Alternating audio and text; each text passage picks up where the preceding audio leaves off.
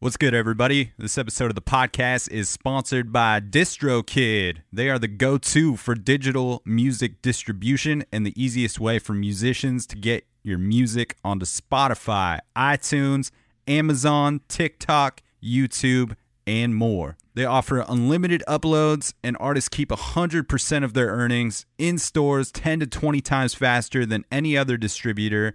Fastest payouts. They help out with automatic splits cover song clearance, and all kinds of other amazing tools and templates to help you get the most visibility for your releases. I dig this company and really appreciate their business model that offers more features than any other distributor at the most affordable price possible for solo musicians, bands, studio artists, DJs, and any other creators that are producing music in their home. And they also offer label services as well they're distributing over a third of the world's digital music at this point. And the best part about DistroKid sponsoring the podcast is that they are offering Dan Cable Presents listeners 30% off your first year of membership, making their already affordable services even cheaper. Check out the link in the episode notes. I will also put it in my Instagram bio in the link tree. Click that link and it will give you 30% off your first year of service. Super stoked to have DistroKid sponsoring the podcast and can't thank them enough for their support of this thing. This episode of the podcast is also sponsored by Produce Row Cafe here in Portland, Oregon. This has become one of my favorite local hangs because they have free music every Wednesday night from 6 to 8 p.m. and Sunday afternoons 1 p.m. to 3 p.m. They are located in inner southeast Portland and not only do they offer free music on their, their large patio setup, but they've also got a killer brunch menu from 11 a.m. to 2 p.m. on Saturdays and Sundays. The French toast and the breakfast sandwich are lights out. And I can't really do much alcohol personally, but I love their Virgin Bloody Marys, and they've got some other mocktails for folks like me as well, as well as the the real deal cocktails, mimosa flights, and all the goods. So come on out for brunch, or come out in the evening for the new warm weather cocktail menu, featuring lots of fresh fruits and vegetables, tons of outdoor patio space, and good eats. Big thanks to Produce Row Cafe for sponsoring this episode of the podcast. Let's do it. Down at the uh, corner of the slow with I was noticed And then we'll fall down down.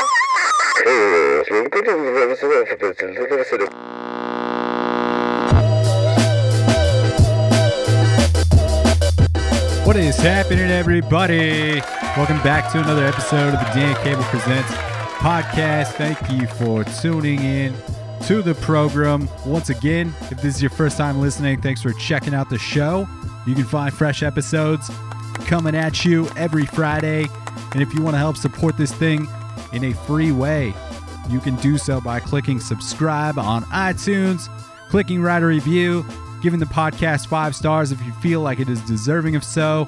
And that will propel this thing into the tops of those iTunes charts, which will give it more visibility on the national and international levels, helping strangers find the podcast, and just a great way to contribute to the sustainability and the growth of this thing. You can also find the podcast on Spotify now if that's your preferred place of listening. I've also been dropping some monthly playlists there every first of the month. So the June one is up. You can give those a follow and a like, keeping those super spread out genre wise.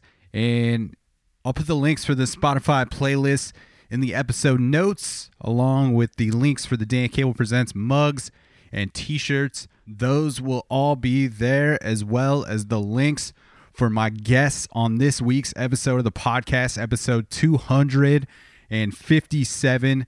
Sam Pura on the podcast. Sam is a killer engineer, producer, multi instrumentalist, and overall creative director for projects at this point. And uh, it was great to have the opportunity to chat with this dude. He has made some of my favorite records over the uh, the past 10 years, especially all of the story so far stuff, which uh, is kind of how Sam got on my radar. And we talk about making some of those records as well as a couple of the basement records. And just great to get some insight on this dude's process. He, he makes such great sounding records. So it was cool to, uh, to find out how he got some of his beginnings and, and some of, uh, his thoughts on on just the overall recording process and and I think it's great to always have somebody who is really confident in the room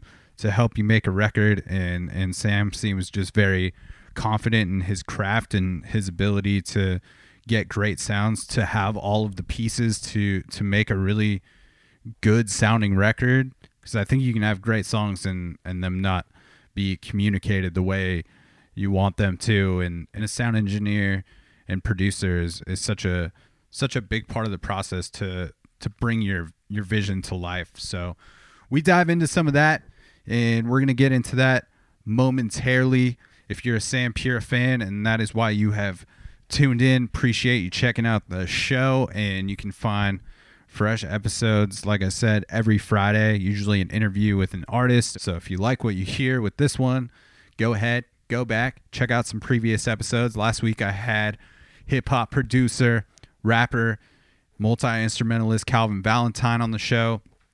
I'm still out here cruising on my California road trip, currently in the San Luis Obispo area, having a killer time up here.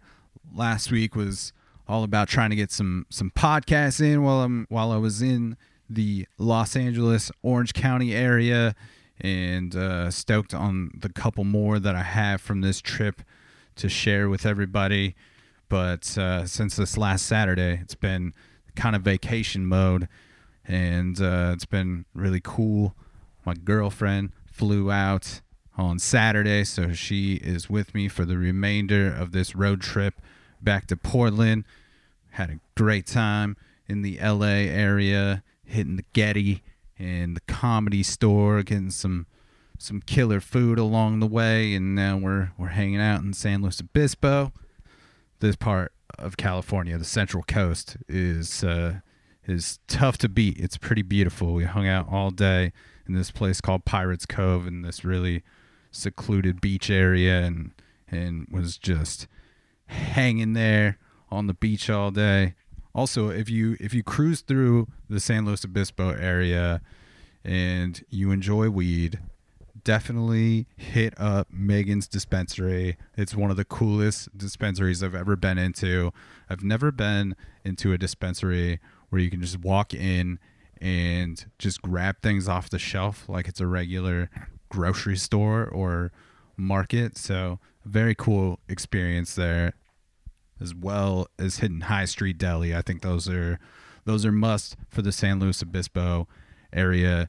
And also checked out Boo Boo Records today in downtown San Luis Obispo. That was uh, that was a very cool spot as well.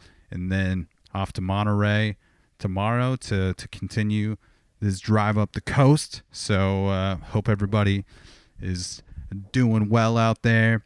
Stay tuned this Wednesday for a new edition of I Dig Records. Those dropping on this feed every other Wednesday. My cousin and I doing the deep dive on records. We did Title Fight's Hyperview last week, so that's available now. And uh, the next one we are doing for Volume 19 upcoming is Bon Iver's 22 a Million. So stay tuned for all of that. And if you're in the Portland area, we got free music going on at Produce Row every Wednesday night from 6 p.m. to 8 p.m. and every Sunday from 1 p.m. to 3 p.m. Coming up on June 6th, we got the Miguel Hernandez duo. Miguel's a killer guitar player, and he always brings out killer musicians to play along with him. So that is on June 6th. And then on June 9th, we got Jeff Chilton of the uh, JC Proof Project. Jeff is a former guest of the podcast. You can go back and check out that episode. So he'll be there June 9th. And then June 13th, we got Brunch with Beats with Splurgeon. He's the dude behind all those Thirsty City shows going on in Portland. And then June 16th, Brother versus Robot, more beat set.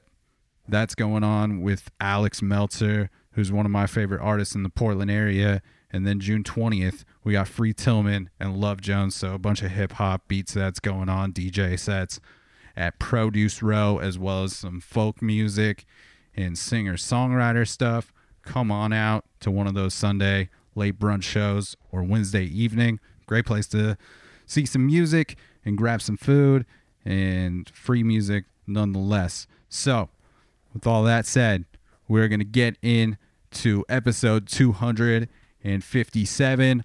All those links in the episode notes for everything I mentioned, including my guest, Sam Pura. Can't thank Sam enough for uh, giving me some of his time.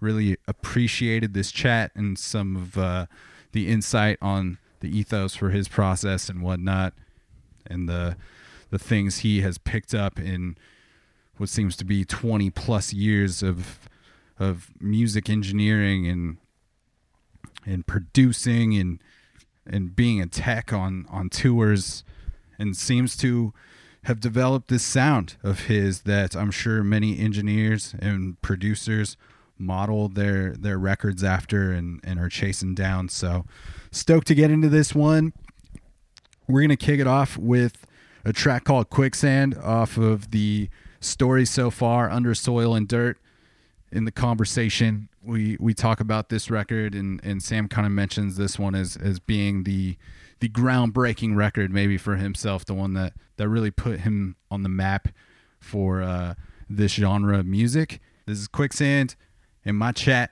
with Sam Pura. Let's do the damn thing. I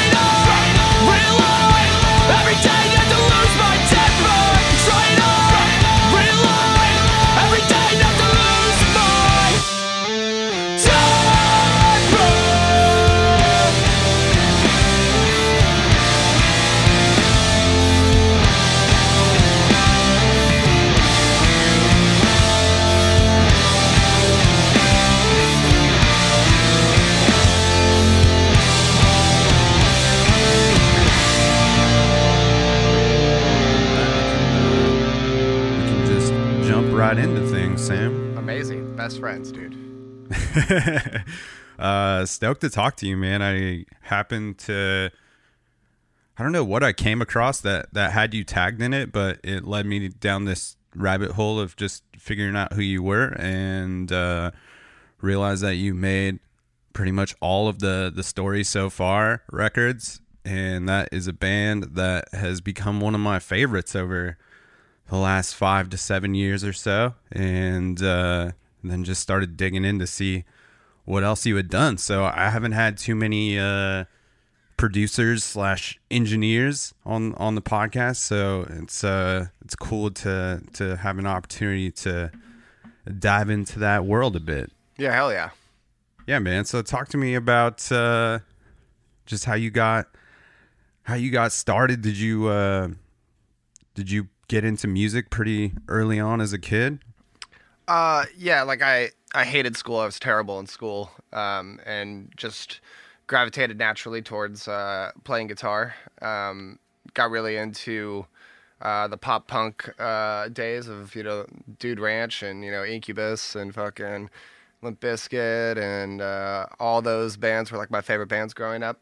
Uh, just got really into um, audio manipulation and playing with my friends and eventually that led to me uh, i was making like a, a an ep and then i really enjoyed the recording studio experience so i was like i want to do more of that.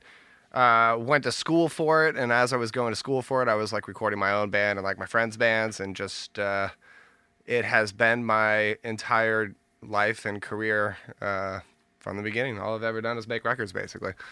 That's amazing. Um, so while you were playing guitar and playing in bands and stuff, did you uh, once you started tapping into the engineering side, did that that speak to you a lot more than actually playing in a band?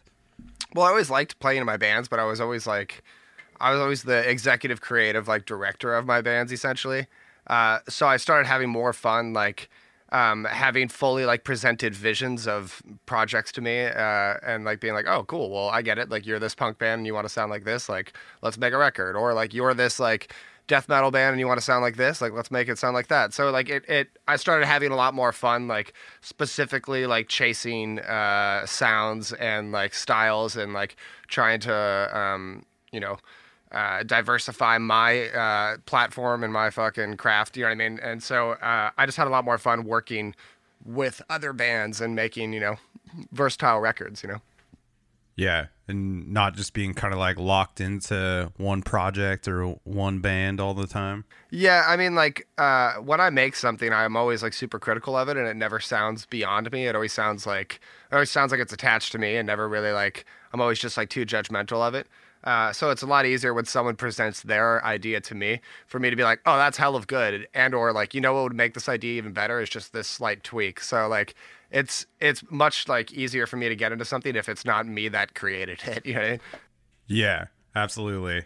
Uh, just having that that outside outside ears and, and perspective of something, helping exactly. people get out of their own way and whatnot, making a record. Yeah, bingo.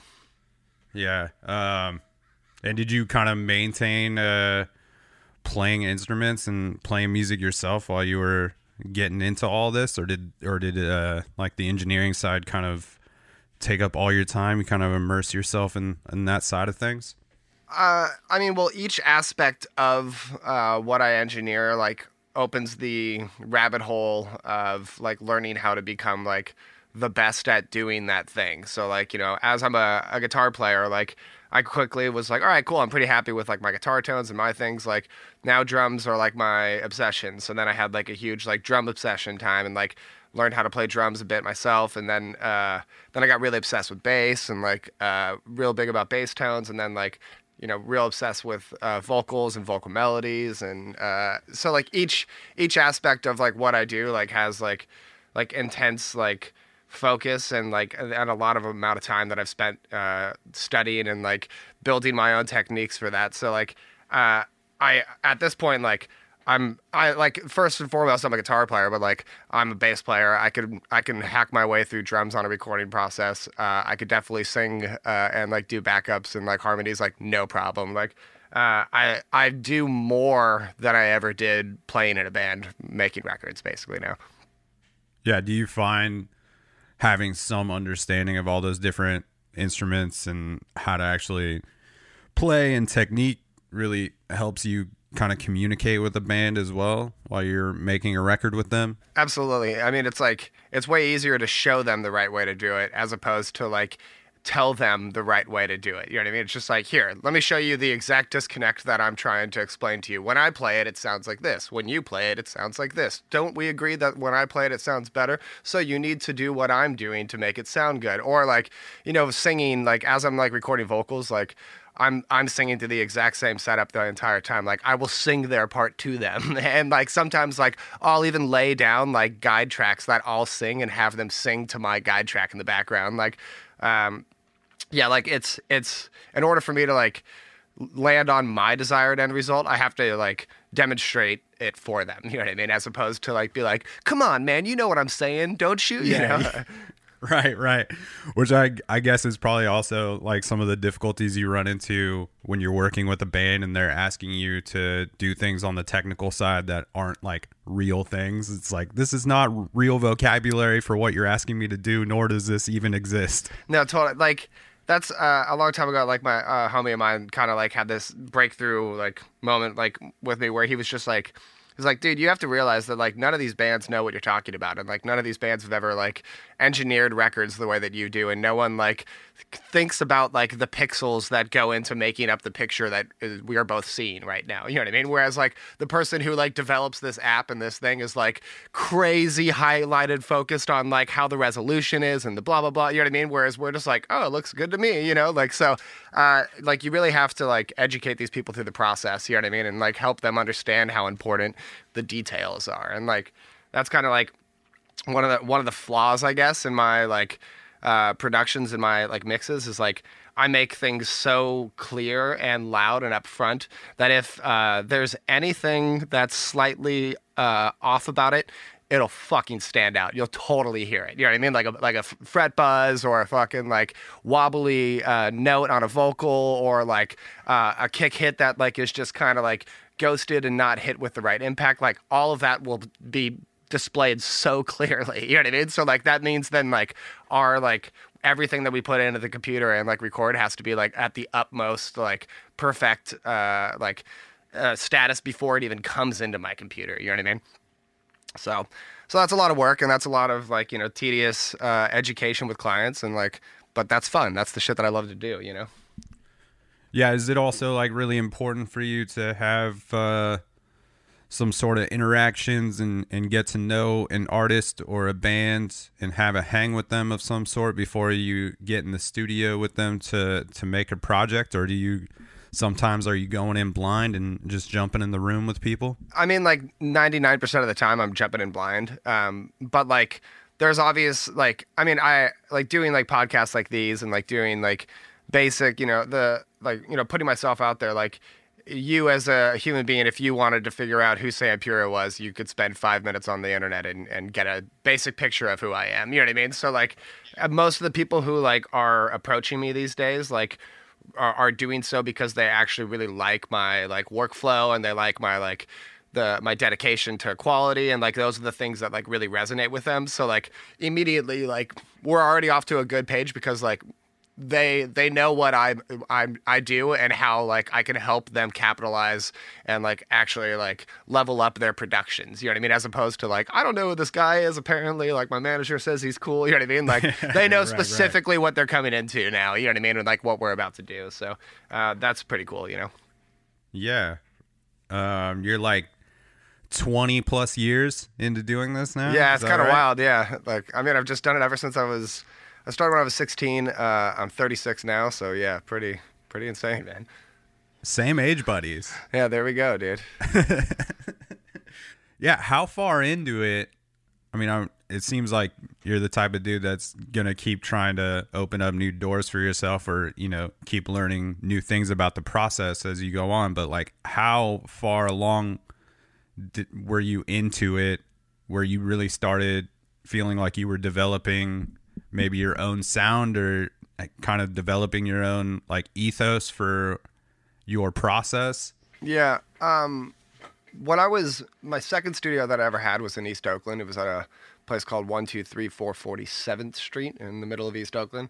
Uh, I did like a Heavy Lolo record there. I did like the early like Lionheart record, the first Lionheart record. Um, like I did a couple of other like like Suffokate and like uh, a couple of other like monumental like things in my uh moment where I was just like, okay, like I have like a style, I have a brand, and like um it's very like loud, abrasive, huge sounding records that like when you put on like another record, you're like, this sounds weak compared. You know what I mean? Like, uh, so that like kind of became my thing that like a lot of like these heavier bands gravitated towards me and like really uh, appreciated that sound, you know, and then like also really worked well for story where it was like, okay, cool. Well, all these like pop punk bands like sound like super clean and super like uh, sterile. Like, how about we just like amplify this up and like kick up the jams quite a bit and like turn up the energy a bit and like, uh, you know, I I think that those records like sound you know better than some of my initial influences growing up. You know, so it's like like when I was whenever I like really like dove into like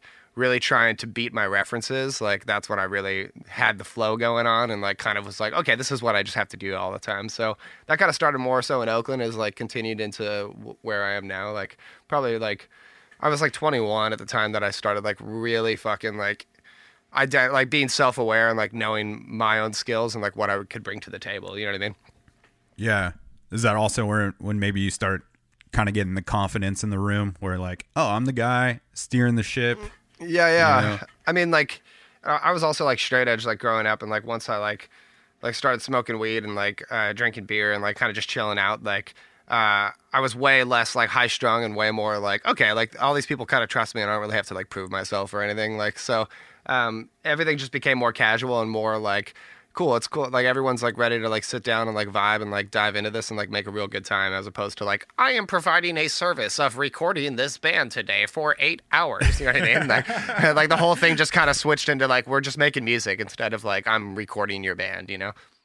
Yeah. Just like making it a full hang experience and realizing that that's a part of the the vibe too, and not just like getting the best sounds out of out of everything. Totally. I mean, it's just about like at the end of the day, like what we're trying to do is like we're trying to curate like an emotional experience for a listener. You know what I mean? And like what is that what is that vibe? What's that fucking setting? Where's the place? You know? And so like the the whole, you know, the environment and the whole like thing all kind of plays into everything on that, you know. It's like when I listen to like uh Heavy's Turtle Nibble, it sounds like I recorded that in Oakland. Like we like recorded like the BART train and like all these like cool it's like it's this like cool time capsule of like this moment of time in this place and like it's very like thematic in that way. And so like that's like you know, it's it's all it's the all encompassing package, you know what I mean? Right, right. In Northern California, born and raised. born and raised Bay Area, West Coast is the best coast. Uh, yeah, big California fan. That's funny. I grew up in Southern California, and uh, I didn't like go up to NorCal like very often, but I always just like found it very funny that there seemed to be like this rivalry between the two that like I never really understood. But Yeah, it, mostly. it goes deep, man. I mean, they fucking steal our water and they fucking. Sorry, yeah. Um, no, but uh, uh, yeah, it's just like it's kind of. I mean, I, I like most of the people that I know who like you know love LA, like they love they love living the dream. And like it's kind of it's almost like religion in a weird way. It's just like, yeah, man, like I have hope and I have like belief in this like in this place and this community and like this blah blah blah. It's like but when I go to LA, I'm just like, God, it's a fucking like anxious like shithole, and like it's a fucking like, it just makes me feel like so uncomfortable at all times. You know what I mean? Like I just I love the Bay Area. It's a beautiful place. Like, I mean, I love being able to just like drive up to Oakland and go get some food, or like go to San Francisco for a day, or like go out to the fucking beach and hang out in Half Moon Bay or whatever. Like there's like so there's so many different fucking areas right here, and it's all like within reach. And like every time like I would go on tour and like come back home, I would just be like, I live in the best area like in the fucking world. It's amazing. Like uh, I fucking I'm super proud to be a Bay Area native. and I would assume that that's how you end up linking up with a lot of the the Northern California based bands early on. Yeah, I mean, I definitely like have like made uh, um, a name for myself by like being like one of the like if you're if you were to talk about like Nor North California producers, like I I would be in the conversation. You know what I mean? Uh, in my mind, you know what I mean? Like uh, uh, so that's like I, I definitely have like an influence out here and like continue to like build my brand and my like at this point like a lot of people like there's not even fucking many drum rooms anymore you know what i mean like it's kind of weird in that way like i'm i'm one of the like few fucking studios that remains that has like a fucking badass drum room that's like desired you know Um, so yeah, it's uh, it's cool. I've always just kind of like locked into the NorCal realm, but like that making those music and like making uh, records with that like influences like people all over the world. And thankfully, I've been able to make records in like Australia and you know Europe and shit like that. And it's it's fucking bomb, you know. Yeah, I was uh one of the records I was surprised to to see in your catalog of stuff on your on your website was uh was that Strata record. Oh yeah, man. Uh, that's funny. How do you know Strata? So I saw man, I went to a show. This has got to be probably 2004 somewhere around there.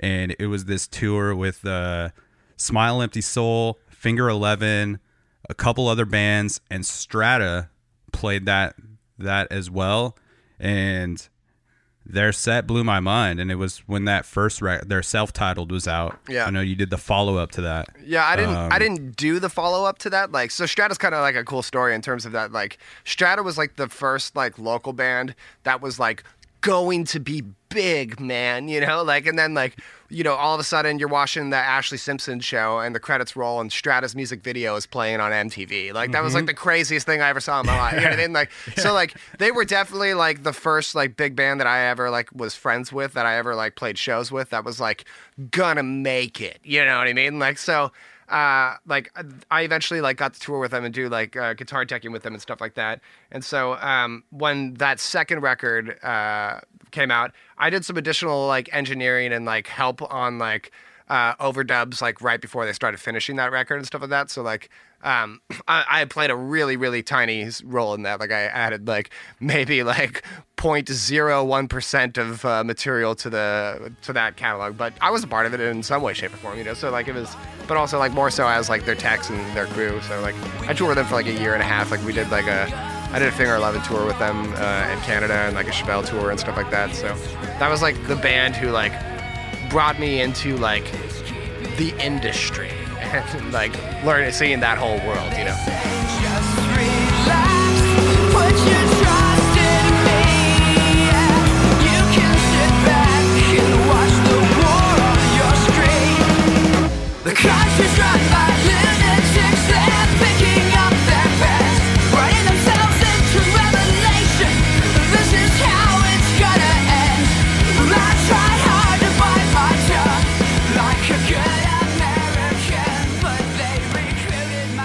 Say that that having that opportunity to be a guitar tech and kind of be on the road like that informed your your process at all as far as uh your what you do? Well, the like the stand-up memory is definitely doing the Finger Eleven tour, and they had this uh, guitar tech that was named Alan, um, and we called him Yeti, and he was like he was Rick uh, from Finger Eleven's like main guitar tech, and like uh, it's it's one of those things where it's like you know you immediately like start like broing down with the crew and like being cool and like the crew guys like Alan would be like, "Hey man, like now that we're done with like load up, we got like three hours until doors. Like, you want to come on the bus and like smoke some weed and play some video games?" It's like, "Fuck yeah!" And like, I would just like hang out with him and like and the Finger Eleven guys, and they're all just fucking human beings, dude. They're all just fucking people. There's no ego. There's no like elitist fucking talking down to you type of thing. Like, we're all just like smoking weed, chilling on their bus, and they're like super nice to me.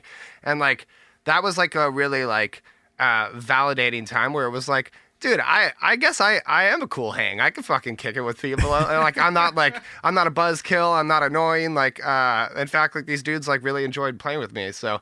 Uh, and like hanging out with me and shit, you know. So fucking um, yeah, that dude Alan. Unfortunately, he died a couple years ago. Uh, like he had some like diabetes like side effect shit that happened, and but like so R.I.P. to him because he was fucking he was badass. He's probably like my like my most influential tour memory memories, just like hanging out with that dude, smoking weed, and like being like.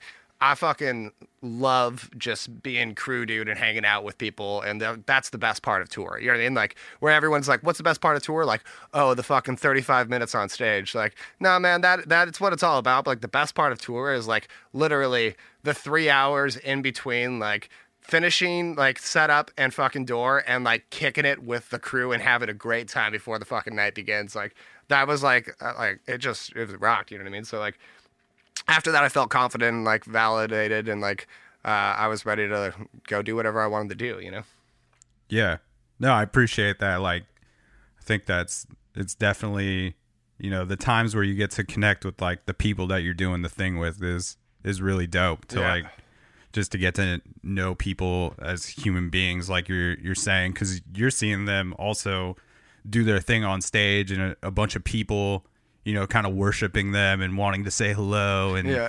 wanting to say great show but you're actually like getting to have like the real interactions with them and uh yeah i think those are like special moments too like when you get to when you kind of have that feeling of like hey like i i can also hang here i belong here too Yeah. It was well, it was cool because like I mean, like at the time that I was like doing like with Strata, they were going through like some like weird label kind of bullshit. Like they were they were in the process of like being told they were about to make it, and their numbers and performances weren't uh, showing that. In fact, it was showing that like they were failing. You know what I mean? So like they're in this kind of like elitist like kind of mindset of like like you know the band can't go onto the stage and like help set up gear because like it needs like we need to build status and show like the band is like you know like we, we have our crew like like weird little rules like that that like they were applying to. And like then you know like touring with like uh 30 seconds to mars and chevelle like those guys are all just kind of like standoffish like egomaniac guys. Like their crews are super cool but like you never fucking hang out with any of the dudes from the band. You know what i mean? And then here i am with finger 11 like playing guitar hero fucking chatting. And they were like they were like the most normal fucking dudes ever. And like uh, i'm not like a finger 11 fan or anything but like i would gladly watch that band uh, every night because they're hella fucking talented and they're hella good. And like they're also just like the coolest people. So like just going through that was just like like all this whole hype and this whole status thing like erased and I was like, man, just let me get right to the source of like cool people like just being cool and like that's that's the fucking secret. You know what I mean? Like yeah yeah and also you, you got i feel like that was a, a kind of a cool time for you to get to come upon finger 11 because they were like pretty heavy veterans of the game even though that like their third or fourth record was what really popped them off to the mainstream like they had been making records for a long time so they're not they're not new to the process i'm sure they're like pretty humbled by the experience Yeah. by this point Yeah, exactly. Yeah, they were just they were cool dudes. I mean, like we did like a tour with that band, uh, Crossfade. Cro- I think it was Crossfade before. Dude, it was like they were on that they were on that uh that show a I Soul tour. Yeah, God, too. was that like Yeah. Snowcore? It was probably Snowcore. That Yep. was. Yeah, yep, so, absolutely. Yeah, So were um, you were you teching at that point? I wasn't teching for that tour. I went on like the tour after that. Um, but like the CrossFade guys, they were all super nice. But like I remember like, dude, like one time we were like, our, it was me and our tech, uh, our drum tech. Like we were the only two techs working for Strata, and so we were like figuring out what time bus call was. And so we saw the drummer from uh, Crossfade sitting in the driver's seat of his bus, and we were like, "Oh, hey!" And we like we like waved at him, and he like waved at us. And then we like went to the door and opened the door to be like, "Hey, man, uh, what time's bus call?" And he was like, uh, "I think it's at like 2 a.m." We're like, "Cool, man. Like, thank you, dude," and like shut the door. And none of us even like acknowledged that he was getting head from some chick in that moment right there. You know, it was just like, okay, like this was what like I didn't expect that. You know, I just thought he was like sitting in the fucking bus. Like so, like th- those guys were like crazy like sex fiend dudes. You know what I mean? So like to then hang out with Finger Eleven, who are all like married, and we're just like playing Guitar Hero on a tour bus and like smoking. you know what I mean? Like it was like the whole rock star life was like so stupid and such like a sham. You know what I mean? Like like what? Do, like dude, I would love to hang on the bus. Like what goes down on the bus? Like I bet it's a bunch of fucking Grey Goose and fucking girls everywhere. It's like the guys who were trying to do that are like sleazeballs and they sucked. You know what I mean? Like instead, I'd much rather just like smoke weed with the tax from Finger Eleven and like fucking watch them play Guitar Hero. You know? Yeah, for sure. That's awesome. So as far as like in studio engineering and producing, um, did you have some mentors coming up and some people that like hit you with some key information or really opened up your process? I mean, I wish I wish I did. Like, I actually really wanted to intern for my friend Zach Oren. Which shout out to Zach. He was like, Zach's like the first like bedroom producer, uh, the first guy I ever worked with. Um, and Zach's like always been like the exact same human being, like super critical, uh, super fucking like blunt, uh, just really like uh, cares about like making shit sound good and like doesn't really care about your feelings or anything like that. Like so, I really had a um, a good time working with Zach initially, and I always really wanted to work with him because like he just had great drum sounds and like I, I basically like learned I learned kind of like the blueprint for like how to actually like go about making a record by like, recording with Zach before. And so then um, after that, like you know, I went to I went to audio school Um, and really, like the main thing that like really changed my life there was the history of music production. Uh, shout out to my old teacher Scott Theakston. Um, he- like learning all about the process of like how the Beatles like made their initial records on four track and the development from four track to eight track and a 16 track and like you know just like basically like the I like following the technology of of the MP3 player to what it is today. You know what I mean? Like uh, through recordings uh, process, it's just like was so fucking fun, and I really like uh, appreciated and learned a lot through that. So like I've always had like a huge. Um, I'm I'm a fucking credit snob. Like I just go like all through liner notes, and I'm like research everyone and listen to all their work. And like you could ask me about any record, and I'd probably be, be able to successfully answer who mastered, uh, engineered, mixed it, like produced it. Like I just I, I go ham about that shit. Um, so, but like working directly with anyone, I, I never did, unfortunately. But like uh, guys like Jason Suecof, uh, Mark Lewis, uh, all like like successful, like great, like metal engineers. It's funny because like a lot of my favorite engineers, like growing up, were like all metal guys. Like they all just made, you know what I mean? Like I, I didn't even go like like the first, like it was like Zach, Jason, Mark Lewis, and then I started really going into like okay, like Brian Eno, fucking the greats, like the biggest guys. Um, but like like I've always been like super cool with Jason, and like he's always like been a, a good homie. Like it's like what I've found is like the coolest people that like the people whose records I think sound the best. If I hit them up directly, they're like so passionate about audio that they're so happy to like talk about anything with me. And like the people who are like kind of guarded and weird, like are like hiding something in super like standoffish in weird ways, you know. So it's like like I, it's like uh, I, if like when I was like an, an annoying like you know young kid, like I'd hit up Zach and ask him like about like basic ass shit, and he'd fucking answer me every time. It'd be super nice to me. You know what I mean? Like same with Suecof, same with Lewis. Like none of them were ever guarded or like spoke down to me. You know, so like I always try to be that way to like people who hit me up as well too, because like I I love sharing what I know. I love like finding out more information. Like I have a thirst for fucking you know. Uh, audio engineering knowledge, you know what I mean? Like an education. Like I just wanna, I wanna absorb and learn more and apply cool shit, you know? Yeah, absolutely. And I think it's dope when, you know, people like that become accessible to you because it obviously, obviously, like, informs what you do and Yeah. kind of like changes the way that you think about things. And it's also just got to be like a cool spot for you at this point that people are hitting you up to ask you questions and be like, hey, man, I love all the records that you make. Like, how are you getting this guitar sound? Yeah, And, totally. Like, what are my.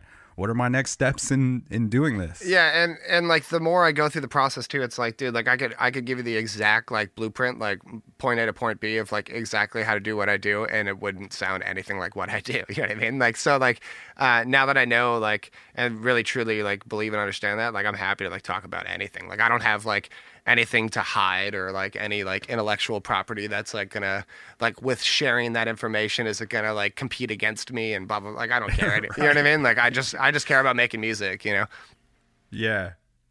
Would you say that there's like a particular record or project that kind of put you on the map for this genre and in building your reputation? I mean, well, definitely like doing, you know, Under Soil and Dirt was like the epitome of like the.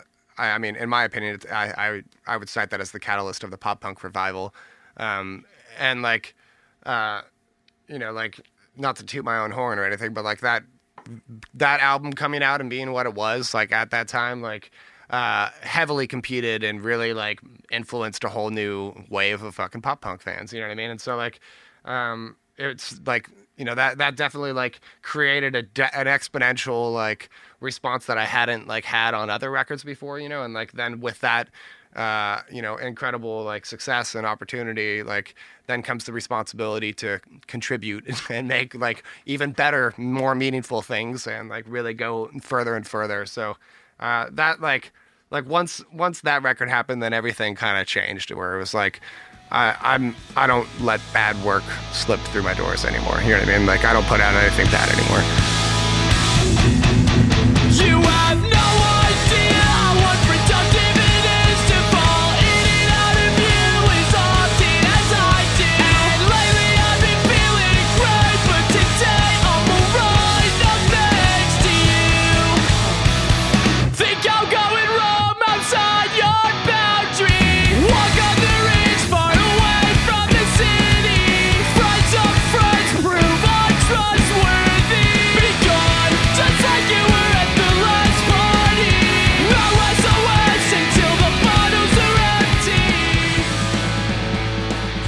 That that record for me, Under Soil and Dirt, was kind of the catalyst for me even discovering what this new era of pop punk was. You Yeah. know, like that led me to finding Knuckle Puck and Real Friends and all these other bands that I had no idea. I honestly I don't know. I I I'm not sure that I understood when you and I were maybe like in high school and the and the pop punk thing really started popping off. Yeah.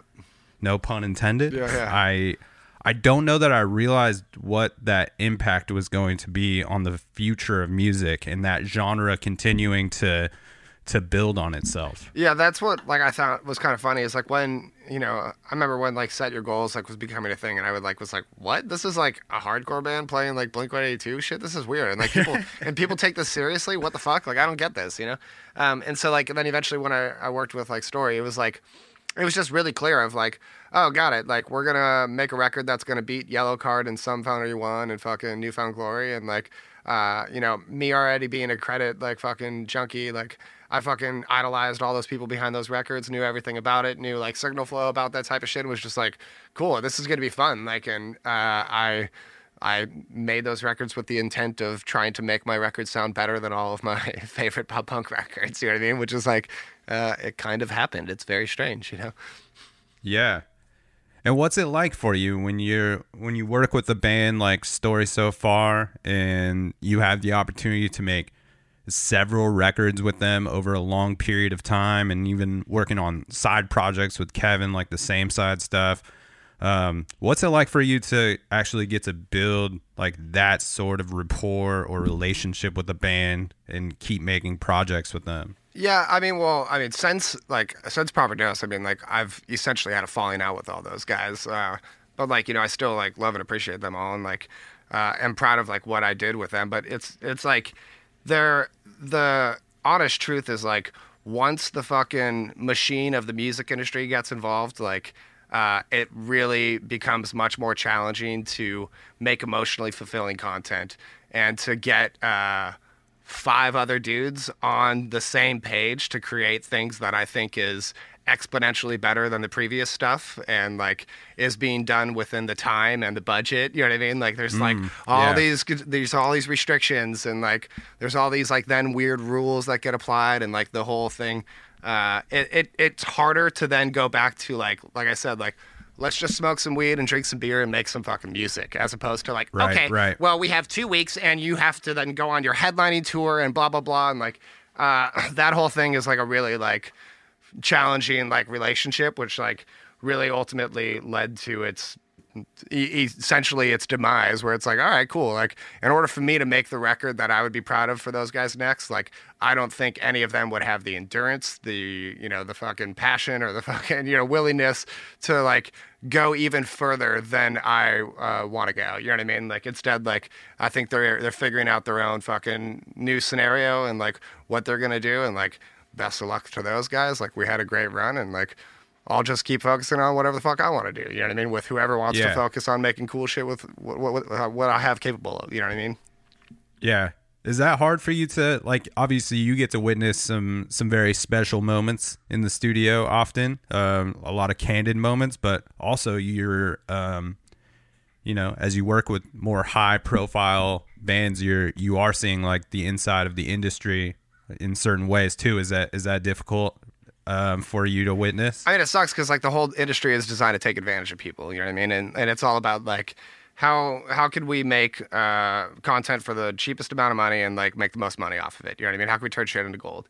And so it's it's really like demoralizing and like you know it's really frustrating at times. And like the other thing that makes it so weird is like you know ultimately like there's no there's no conversation about such and there's no um, there's no anything uh, that like ever like preps you for the fact that this would even be a thing but then all of a sudden when you start uh, um, when you start acknowledging the uh, reality of the scenario and how it went down and if it like actually like admits that they were at fault then it makes them look bad and then all of a sudden i'm the guy who's talking shit for just speaking about reality which is like I fucking was like getting dicked around with payments. I was getting dicked around with things being pulled away from me, like all this weird like drama inside of the entire process. And like the second I acknowledged that that happened, it's like, oh, dude, like you're not supposed to talk about that. Like, what do you mean I can't talk about this? Like, why, why, why are you doing this if you don't want people to know about this? You know, so like that's the shit that gets really frustrating too. It's just like this whole like, like I remember one time like I posted a video of like Kevin uh, using a talk box for a guitar solo. Uh, and then like I got texted that I had to pull that down because their management was mad that I posted that. It's just like stupid ass rules like that that are just like that take me so far away out of like the the creative mindset of making a record. You know what I mean? Like like one time like I was like mixing the record and I like tweeted and I was just like, yo, like real stoked on like how these stories so far mixes are like coming out. Like everyone's gonna be super stoked on this. And then Parker like texted me from like England. It was like, yo, you need to delete that tweet. That shit makes you look like a little girl, dude. It's like, what? You know what I mean? Like, uh, and and and after like you know fucking several records of that, uh, it gets real fucking annoying. You know what I mean? Like, and it's Yeah. just like, and and and Yeah. and when those problems become exponentially worse instead of like maturing and actually growing to the next level of like avoiding those problems, like it gets even more frustrating and confusing. You know, so like. It's it's unfortunately it's not all fun and games. It's a lot of hard work. You know what I mean? Like Yeah, and like absolutely. work that like in order to achieve like the desired end result like requires me to like push people beyond their like breaking point and like ultimately fracture like future relationships because of it you know what i mean hmm. Well, I'm sorry that that shook out that way, but with that said, I re- I really thought that Proper Dose record was uh, a very cool step in that process, and and I thought like just even sonically there was uh there was a maturity and like something different being explored with that record, and and maybe maybe one of my favorite story so far records. Yeah, hell yeah, I is appreciate that, that. most recent one. yeah So, yeah i mean it's like uh at the end of the day, like I don't want that band to have another Under Soil and Dirt. I don't want them to have another What You Don't See. I don't want them to have the same, the self-titled again. I don't want them to make Proper Dose again. I want them to make different records and have different emotions for everyone to like live in, as opposed to like I liked the first one and I like the emotion of that one. I want the second one to have the same exact one. It's like well, just go back to that first one and listen to that. You know what I mean? If you want more of it, like we'll fucking like touch on those vibes, but like it's not about like replicating that every time. You know? In my opinion.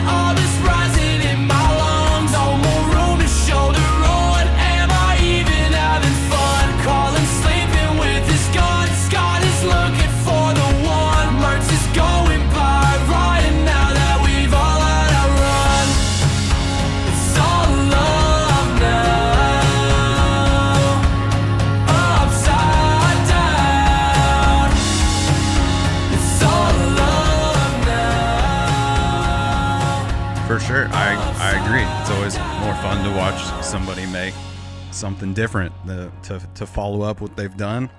Does it ever like cease to amaze you, like the uh, the vulnerable, candid moments that you get to kind of be in the room for? Or you know, I, it seems like you're often working with bands that are talking about some some pretty heavy, like sad boy kind of stuff. You know, It's funny, dude, because like lyrics are like things that like no one fucking ever talks about and like ever wants to even like elaborate on. And when I like even ask, will be like, "What's this about?" They're like, "Dude, I, I don't fucking know." You know, it's like so weird. uh, so like. Lyr- and, and it's funny because like lyrics are just like I mean if I I'd be the worst at writing lyrics so like I kind of like I let people just kind of figure out their own lyric thing and go from there and just try to make sure that the melody is cool and like that I I'm happy with that. I mean, it's like, for example, like my one of my favorite artists of all time is Bjork. Like, I don't know what she says half the fucking time. All I know is that she sounds amazing and her melodies are fucking bomb. you know what I mean? Like, I don't care Yeah. what her lyric is. Like, and if I like identify her lyric, it kind of actually like pulls me out of it and like makes me like kind of, you know what I mean? So like another good example of that is like Ben Gibbard. Like Ben Gibbard was like the first time I ever like listened to uh, things and was like not even focusing on his melody. I was just focusing on his lyrics, and I was like, oh, that's kind of unique. I never like really kind of experienced that. You know what I mean? So, but like a lot of other people just like only really focus on lyrics and music. It's so strange, you know. Like I, uh, we all hear things differently, you know. So yeah, I've never really like had like any like emotional heart to hearts with anyone about their lyrics ever. Uh, you, oddly, you know what I mean? Like, uh, thankfully, I've never you know had to have the uh, Ross Robinson, Jonathan Davis moment where he's telling him to go back to the place where he was molested as a child and like reharness those feelings. I'm, just, yeah, I'm like, no, that's not for me. You know what I mean? Like, I'm not gonna be that guy. You know, like. Go back to that place, John. Go back to that time you were molested, and I want you to put all that pain into the mic. Right? Like, no, that's that's not me. I'm avoiding that one. You know. So, That's not that's not your uh, your producing Yeah. approach there. I'm Sam? more, you know, just I, I like to make things that me feel good. You know, I'm not trying to go through therapy. You know, it's so good. I'd like to be much more Doctor uh, or much more Rick Rubin than Doctor Drew. You know. Do you feel like you get to that you kind of have to approach each person like differently that you're working with though uh, to to get what you need out of them or like Yeah. your vision for the record? I mean, everyone's like a different human being, so like the collaboration process is always kind of different. But like, I never really change my process. You know what I mean? Like, if anything, like, which I guess is like you know problematic to some, but like I, I have like a definitive way that I know. Like at the end of the day, I'm presented with like a bunch of material, and I'm trying to like put a fucking frame around it and start like narrowing it down and making a fucking like art piece out of it, as opposed to like, okay, I hear all your ideas, but like let's get it on fucking paper and let's go from here. You know, so like all day long, it's about like capturing data properly and like making sure like that like I, I like what they're doing is like actually like translating correctly and making me feel good you know? So like if i if i hear like little tweaks that like i think would be cool i'm totally to suggest it and say it you know what i mean? It's like i got this guy here right now this guy eli hertz he's actually fucking bomb. And like yesterday like uh, we were working on this one song and like i was i was like dude this one chord change should happen like an eighth note later instead of like where you're doing it, or like an eighth note earlier instead of where you're doing it now. And like we were like arguing about it and like uh, but it was like fun arguing. It was just like i'm like no i'm pretty set in my way and you're pretty set in your way and like you really have to sell me on this and like show me why this is going to be the one you know and like then it's down to like listening to the vocal placement and all of that and being and then eventually being like okay you were right you're right. I'll let all my idea isn't as good as yours. I'll let that go. You know what i mean? But like i was happy to fight about it for 15 minutes and he was happy to fight about it as opposed to being like sam's hell of annoying and like fuck this frustrating guy. You know what i mean? Instead it's like it's two passionate guys who care about a song trying to make fucking shit cool. You know what i mean? Like i love i live for those moments. They're fun you know? Yeah. And I would imagine that the it's important to have those moments and like confront those things instead of just like letting it go. Yeah, to a certain degree. Yeah, I'm, we're having an argument over an eighth note placement. You know what I mean? Like, it, it really doesn't matter, but like, it matters to me. You know, so like, that's that's like the thing where it's just like like all day long I'm dealing like on a pixel level of of detail. You know, so it's like trying to like go zoom all the way in, zoom out, zoom in, zoom out. Like I'm trying to like paint, step back. You know what I mean? Look at the picture, see where we're at. So it's it's kind of just a whole process of like figuring out how to get the art piece created and look good. You know. Is it hard for you to not be like three steps ahead of the process, or are you pretty good about kind of being in Uh, the moment? Yeah, I'm so ahead in the process that like a lot of like like this dude Eli yesterday like was having like moments where he's like, oh, like and you know that the guitar like needs to uh, chop before it's like, yeah, yeah, I know that, but like I, I'm recording enough tail so that I have like the coverage for you know. So like I'm already like thinking ahead, and he's just like, oh, that thing isn't supposed to sound the way that it is right now. It's like I know, I know, I don't have to explain that to you. Uh, and like now through the the process of like working with me for two days, he's like, I get this process. This is fun. Like you actually are like really like on this, and this is fun to like watch go down. You know. So uh, yeah, if I spent the whole time like communicating the process to people, uh, it would take exponentially longer. You know what I mean? Instead, it's just like I just want to sit in my flow zone and in my state and like just do whatever is necessary and comes to me to make what comes out of the speakers Yeah. sound right. You know. Yeah, for sure, man. There's no reason for me to sit in the mixing room for the the tedious parts of the mixing because the whole time I'm just like, I'm doing that. It's like you know, you know that's not supposed to sound like that, and and the, the engineer's just like, yeah. I know. We're just not to that part yet. I Yeah, I understand what you want to happen here. I'm focusing on drums right now, dude. Or like, yeah, it's it's like if I had to like explain like how I EQ something, like it would just be so stupid. Like, okay, something doesn't sound right. I'm gonna open EQ. I'm gonna boost this thing and sweep around and find something. That sounds kind of cool. Okay, uh, less of that, more of that. Okay, cool. Uh, now uh, something sounds weird in my mid range. I'm gonna grab the, like, who cares? You know, it'd be so much easier if I just did it as opposed to like have to like communicate any of that to anyone. You know. Like, give me the, give me three minutes so that I just fucking do it, and then I'll be like, "What do you think?" And you'll be like, "Wow," and or "No, not right. Fix this." You know I mean? You did that Dangerous Summer Yes. kind of reunion record, Mother Nature. Yeah, they actually had done a one right before that one with me, so it would be like the second in their reunion record. But yes, I did do that record. Yeah. Um, were you a fan of that band at all before doing their record? Did you know much about them? So I only knew of them because my friend was like their uh, previous producer at that time, um, and so I like had known of them and never really listened to them. Um, and then uh, my wife has this like friend who uh, whose husband like is this like lawyer dude, and so he like we hung out, and then he was like, "Oh man, like I love like." I love music. Like, you ever listen to that band, The Dangerous Summer? I was like, oh yeah, my friend like works with them. Like, I, I know who they are. I've never really like checked them out. He's like, oh dude, it's like my favorite fucking band. You know? I'm like, oh cool. So then like when Dangerous like hit me up and we're like, yo, we want to make a record. I like basically like like was I, I would have done that record for free just because my friend was like such a punisher of lore, of loving that band that I was just like, cool, it's an opportunity for me to make his favorite Dangerous Summer record. You know what I mean? Like this this normal lawyer dude who loves this band, like he'll be like so stoked that I'll be working with his favorite band if I can like land this record. So like that was like part of the reason I like really like took the gig. Um, and ultimately it was like right after I finished the Proper Dose uh, record, which was like, like doing the Proper Dose record was like the most like inspiring and the most demoralizing process. Like here I am, like knowing my capability, knowing how far I can go, and then I'm dealing with like so much like resistance on the business end and blah blah blah that it's like super demoralizing in that way. So then uh, here here comes an opportunity of a band, Dangerous, who's like, yo, we want to make a great record. Like we're trying to like make euphoric, like awesome, like feeling shit. I'm just like. You're talking to the guy. Like this is like the universe has aligned for us to have this moment. You know what I mean? Like here we go. Like all fucking like let's just do this record. You know? Like so uh, that was like a really like good emotionally like fulfilling and creative like process and like super validating where it's like boom i just like i just finished like the most tumultuous album of my life and then in four weeks i just fucking shit out like another great record like and it took me only four weeks as opposed to two years so it was like it was super validating and super like fun experience. And uh yeah all those guys are are great dudes. Shout out to all of them.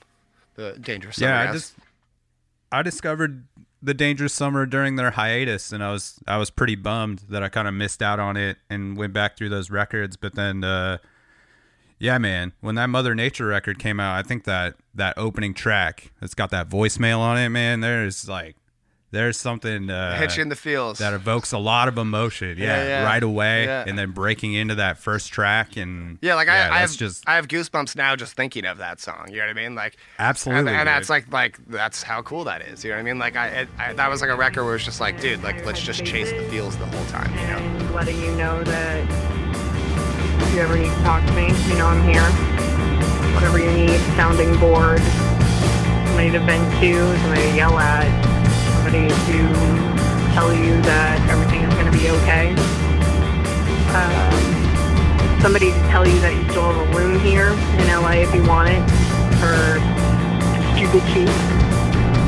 Um, but yeah, want to say hi and we miss you. So, okay. Love you, dude.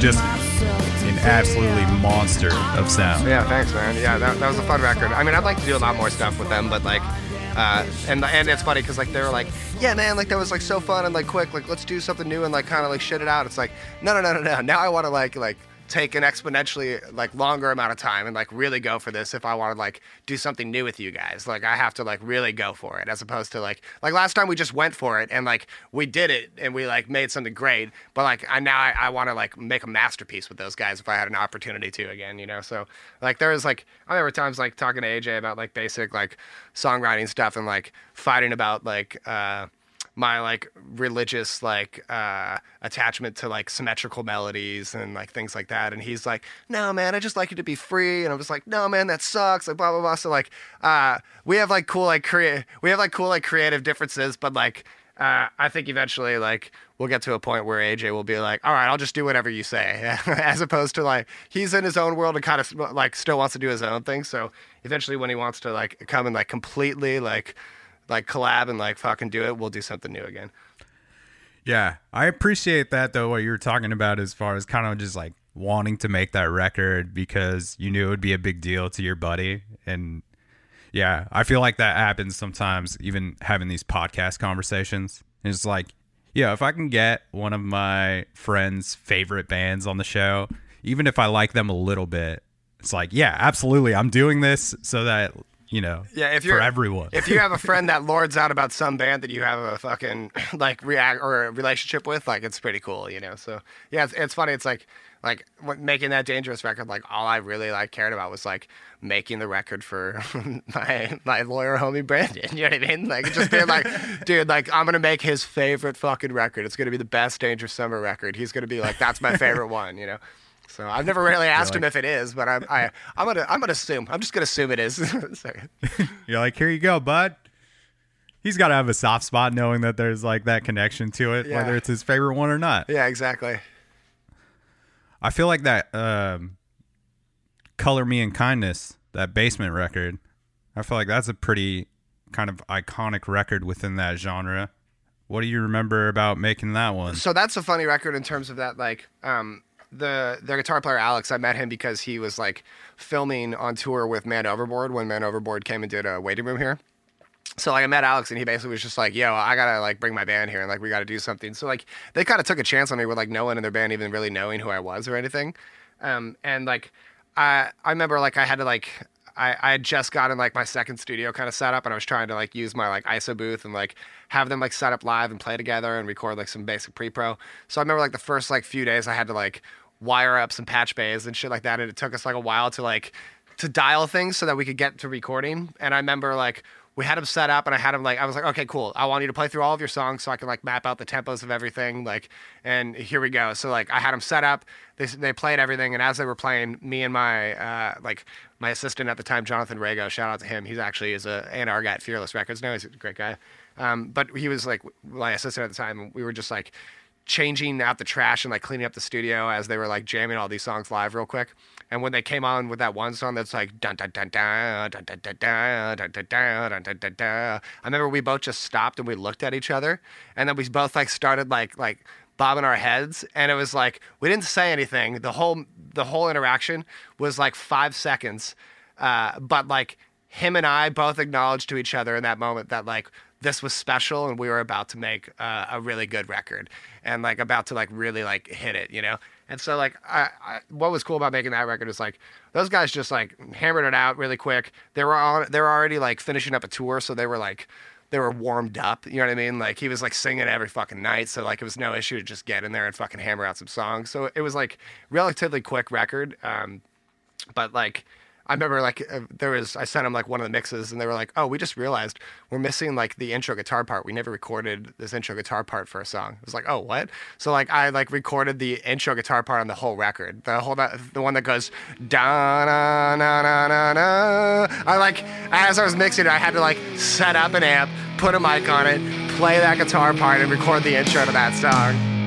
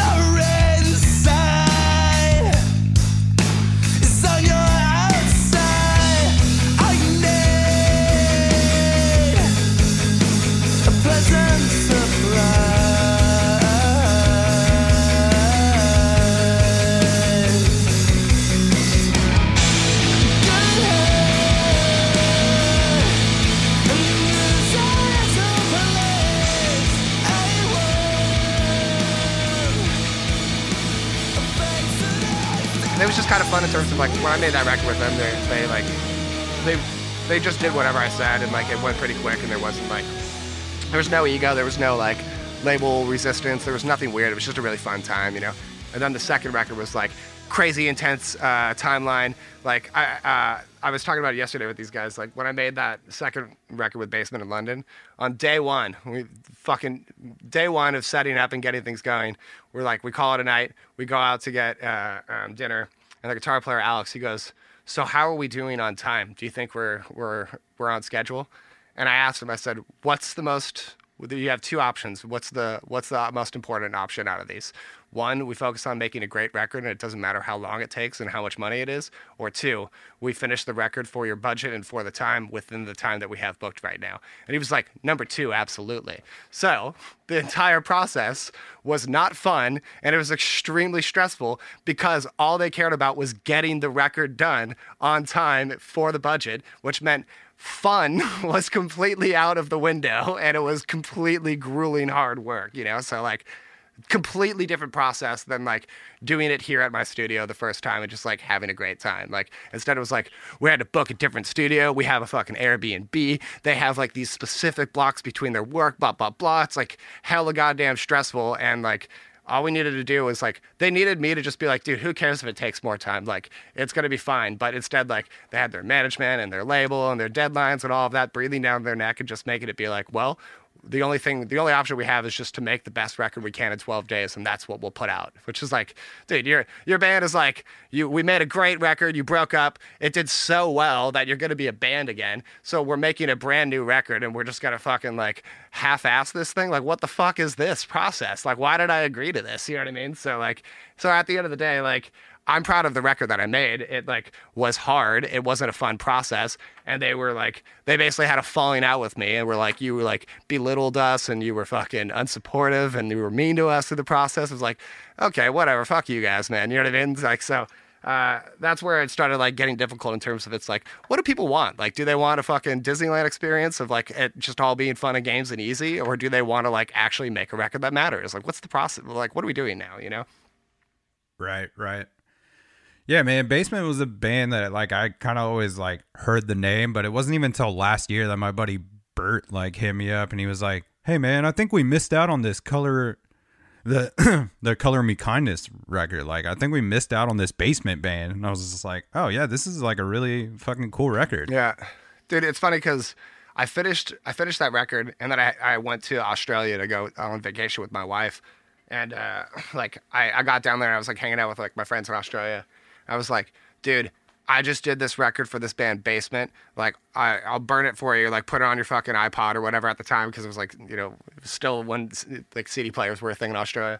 And so, uh, um, like I was just being like, this record is gonna fucking blow up. It's gonna be the one, dude. It's gonna fucking kill it, dude. Like, and then it's like, oh, they break up, and the record like still blows up. I'm like, like I remember like just like all my friends in Australia, I was like, I was like, like annoyingly showing them the record. I was so proud of it. You know what I mean? Being like, dude, I, I made this record. How good is this record? This record is gonna be so sick. Like, listen to this record. You know? So, uh, yeah, that was a, a pretty monumental time. So are you in a position now where mostly you're getting to work with bands who have like a pretty open approach to making their record, or is there still a lot of constraints as far as like time and budget that you're always working up against? No, I mean, like, since I've been pretty vocal about that, like, those things kind of tend to avoid me these days, thankfully.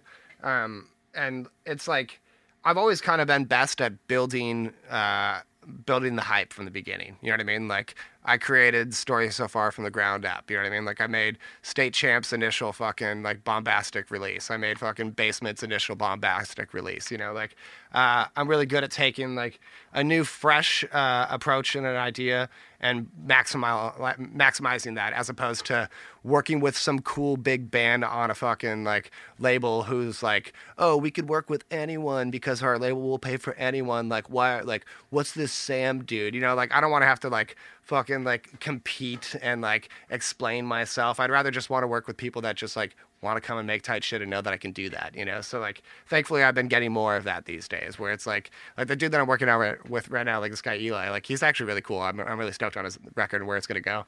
Like he hit me up and it was like, he was like, dude, like I, I know like that you have what I need and like this is gonna be bomb. And like his songs are super cool. They're like Weezer-ish, Motion City soundtrack, like hundred gecs. Like it's like all the cool shit that like I think is fun and like gives me this cool like platform to work with and like uh it's uh, like he found me by listening to Danger Summer and stuff like that and being like, I need those drum sounds. Like, who's the guy behind this? You know what I mean? So it's like, that's, I'd rather people find me and want to work with me because they're stoked on my work as opposed to like, I have some advocating manager out there being like, yo, man, I got this guy that you need to work with. You know, I'd rather just have these people naturally gravitate towards finding me and want to work with me, you know?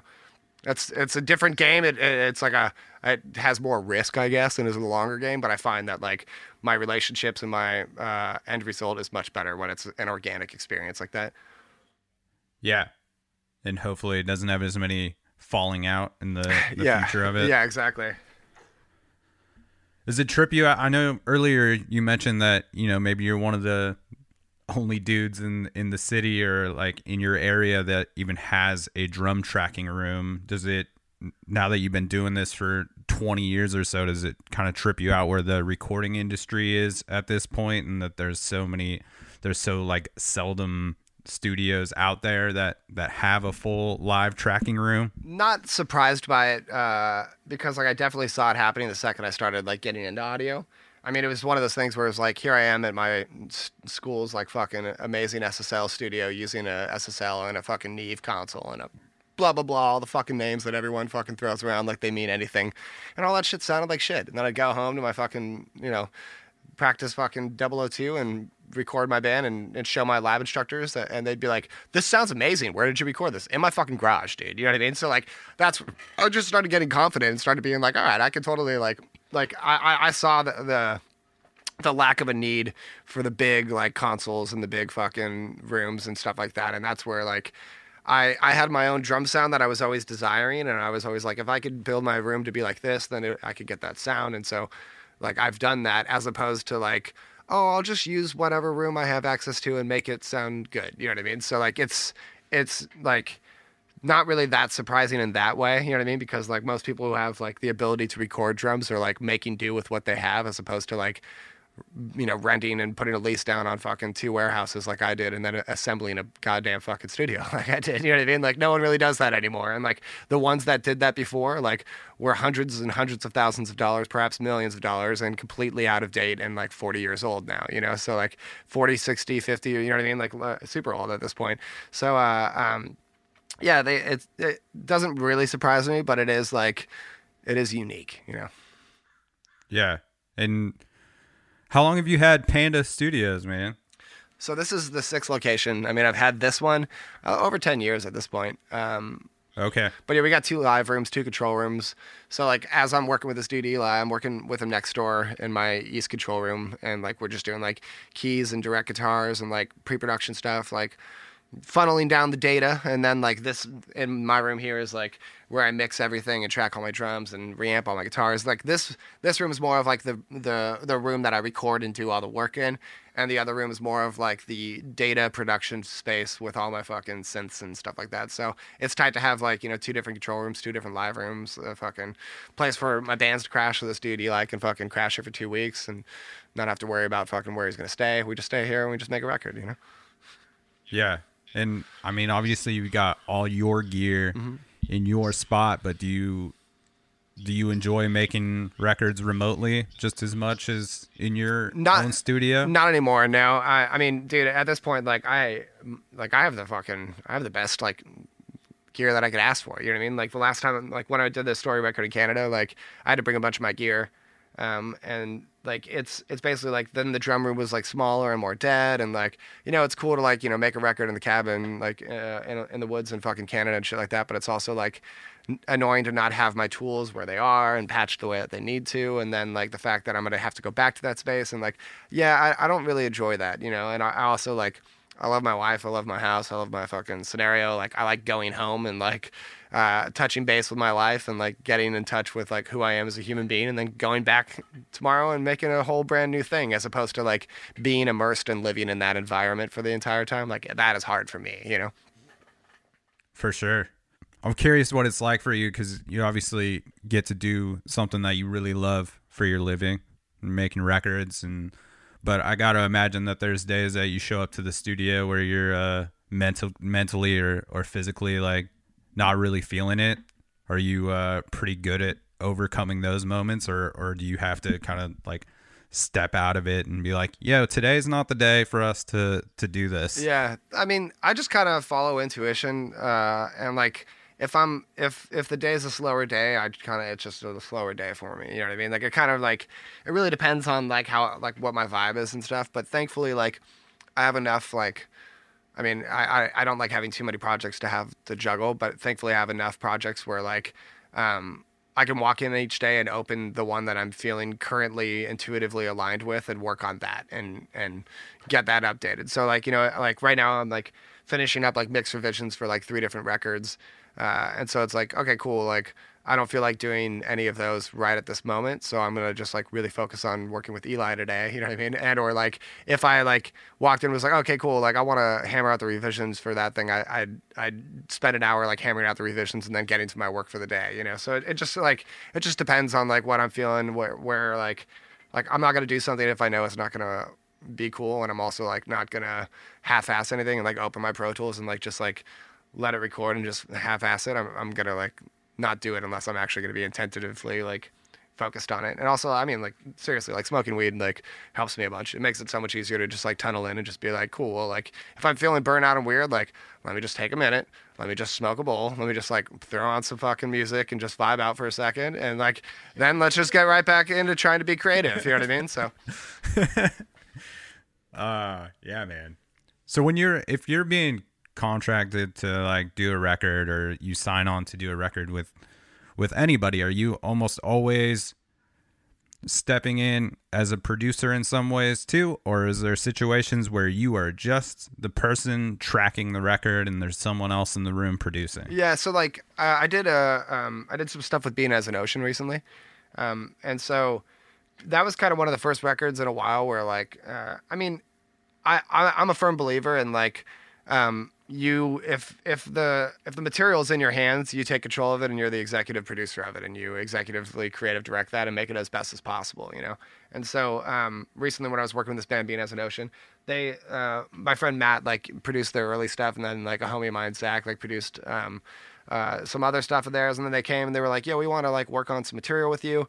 And so, um, like, it was never like, you know, we want you to like produce like this many songs and like have you like, you know, mix and master. And like, it was, it was more so like, we just want to come to the studio and vibe out and like try to work on some material. So, like, and that scenario, I was like very like engineer friend. Like, well, let's do whatever you want to do and hang out as opposed to like, okay, so this is what we're going to do today and this is what we need to do right now. You know what I mean? Like, instead it was like, like and there's some moments like that where i'm just like engineer just for like, i'm just engineering the project. I'm going to hand it over to someone to mix it. I have no issues or qualms with any of that. You know what i mean? Happy to be a friend and be involved.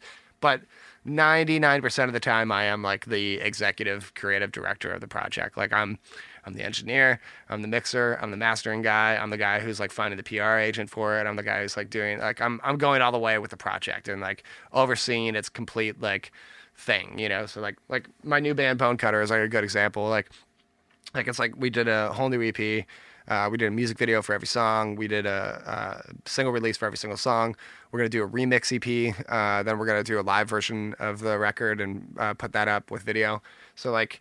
Uh, that's like the type of thing where it's like, all right, great. I'm gonna like produce this record. I'm gonna make these songs with these guys, and then like I'm gonna make sure that everything that we do, like I'll give a thumbs up on, and so that we'll have, you know, a bunch of fucking content for this EP, and all of it's gonna be great. You know what I mean? As opposed to like, okay, once it's out of my recording hands, like I don't do anything. I don't care about the artwork. I don't care about the fucking blah blah blah. I'm just the guy who records the band. Like that's it. Like I hate doing that. Instead, I like really like seeing the project through to its like delivery to the human being. You know?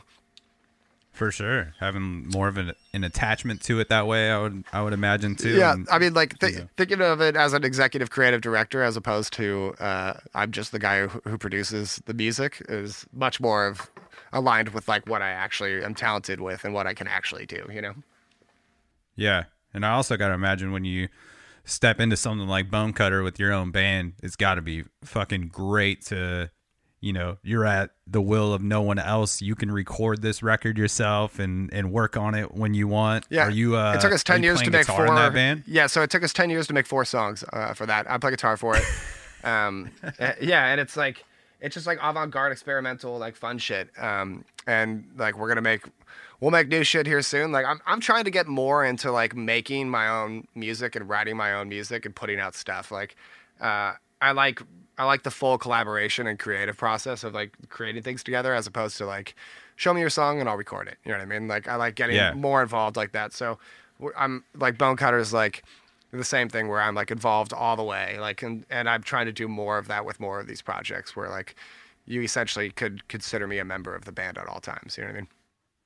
For sure. Yeah, I think I think recently, like last year, I don't know if you're familiar at all with that Be Well record that came out last year. Is that uh, Brian McTernan? Uh, yeah, yeah, I'm a fan of McTernan. I really like Brian.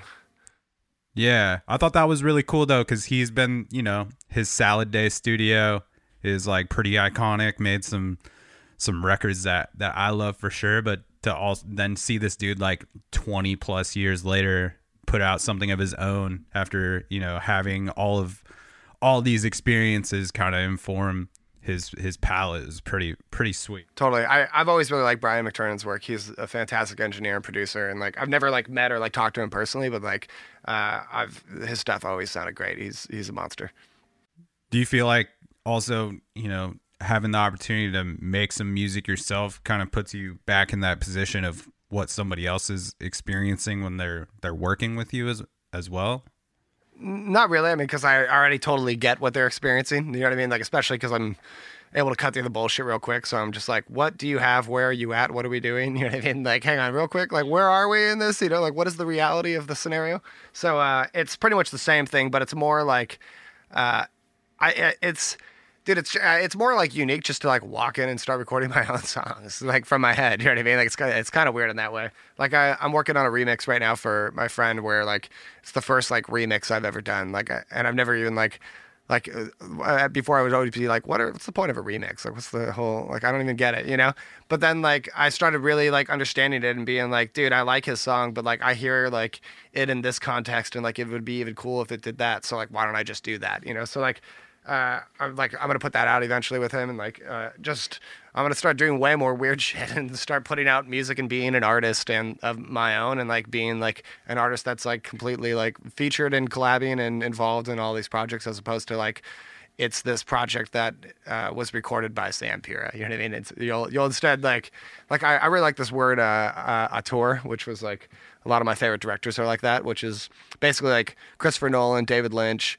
Uh, those are all like examples of uh, auteurs where it's like their thumbprint and their um, is so prevalent in all of the films that you associate them as as uh, as the main thing. You know, so you're like, you're, oh, it's an M Night Shyamalan movie. It's a fucking blah blah blah. You know what I mean? Like like who even cares who's in it or like what it's about? You just know that it's going to be good because it's a Christopher Nolan film. You know what I mean? Like so like that's like how like I I want all my productions to be. Is it's like it's a Sam Pura production. Oh shit, it's going to be great. You know like.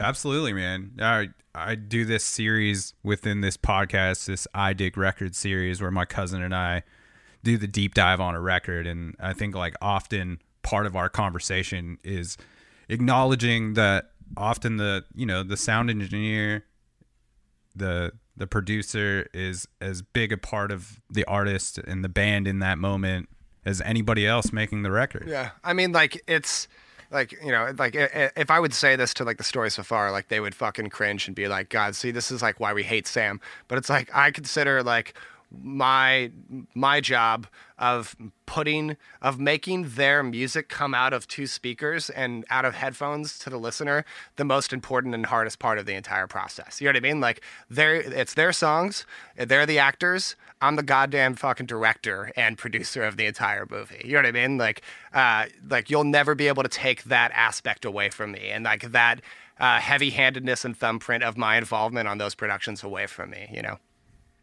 Yeah, and you also understand the the process and the technicality that goes into making that all happen. Yeah, I mean, I built those records transient by transient, drum hit by drum hit. Like, you know, I, I've edited every single uh, transient on every single one of those records. You know what I mean? Like I have Photoshop and aligned everything to come out of the speakers and be perfect. So when you hear that, you hear that band. You know what I mean? Yeah. All right. Couple closing questions. Hit me. One being for anybody thinking about dipping their toes into sound engineering, engineering, or someone that's maybe even a couple years into it. Is there any uh, like simple advice that has really helped you along the way? Start now and don't listen to anybody. All right. Clear cut. Clear cut. And uh what are some iconic or just records that uh you think are perfect sonically that have had a huge impact on what you do? Radiohead Kid A, uh, Aphex Twins, uh, Richard D. James, uh, Bjork's Vespertine, uh, Deftones White Pony, uh, Glassjaw Worship and Tribute, uh, At the Drive-In in Relationship of Command, um, Switchfoot's Nothing is Sound. Um, let's see. Uh, I mean, Nickelback's uh, Follow You Home. Um, Metallica Black Album. Uh, definitely Charli XCX's How I'm Feeling Right Now um, and like uh, Daft Punk, um, uh, Discovery, uh, and probably definitely like Katy Perry, um, Katy Perry, Teenage Dream, um, Kim Petras, the Kim Petras album Clarity, and uh, what would be another big one to throw in there? Um, probably, oh, definitely, um, definitely the Blood Brothers, uh, Burn Piano Island, Burn. I like I like how wide range that list was. And a man a man not afraid to throw in Nickelback in the mix. Absolutely, dude. Fucking, uh, how huge shout out to fucking our boy Randy Staub, who's responsible for the Metallica uh, Black Album sound and the fucking Dr. Feelgood sound, and is the man who created Death Kick, which is the most used kick drum sample of all time. Uh, Randy Staub is a monster of an engineer, and that Nickelback record sounds fucking phenomenal. He did an amazing job mixing that album, uh, and some of the like best. I mean, my favorite story is that I turned on that record one time and played it, and Parker Cannon from the story so far goes, "Jesus Christ, is this Converge?" I'm sure he's gonna love that. Right, dude? it's the song that goes dun dun dun dun dun. He literally goes, "Holy shit, is this Converge?" Uh, yeah, Converge records are also great too. Shout out to Kurt Ballou. I mean, he's always been a cool guy to me. That's amazing, man. Well, I appreciate you uh, giving me some of your time and getting to pick your brain a little bit about your process and all the records that you've made, man. I think you, uh, yeah, I think you definitely, you know, have have a footprint on on all the records you make, and I certainly appreciate everything that has your name on it. Thanks, man. At least from you know, if if not appreciating the songwriting, definitely from a, a sonic point, it it's always uh, always sounds killer, man. Thank you, man. I appreciate that.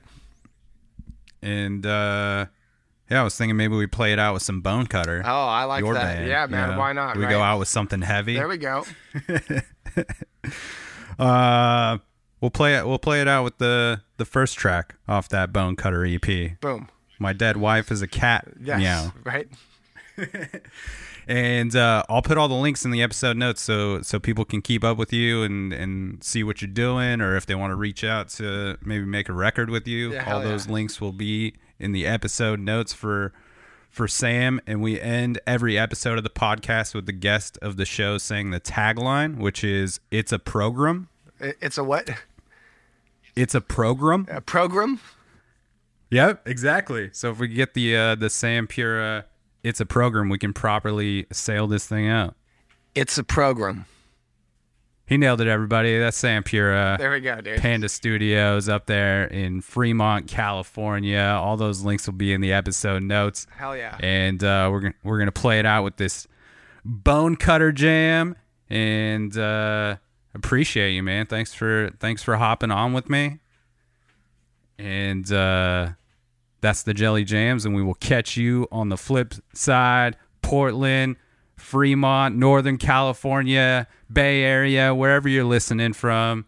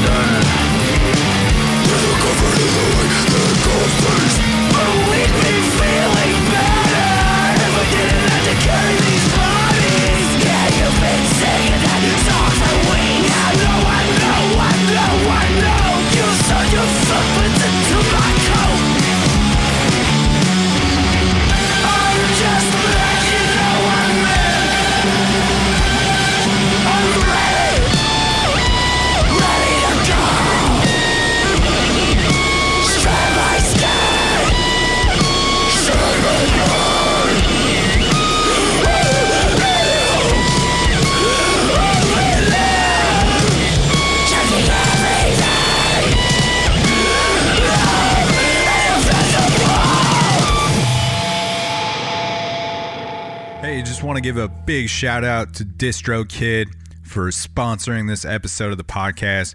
Can't say thank you enough to DistroKid for their support of this thing. And make sure you go into the episode notes and find that DistroKid link to receive 30% off your first year of membership with DistroKid, making their already affordable prices even cheaper for you. So make sure you take advantage of that. And the link is also in uh, the link in my Instagram bio on the link tree. So you can find it there as well. Big thanks to DistroKid. Stay up, stay tuned.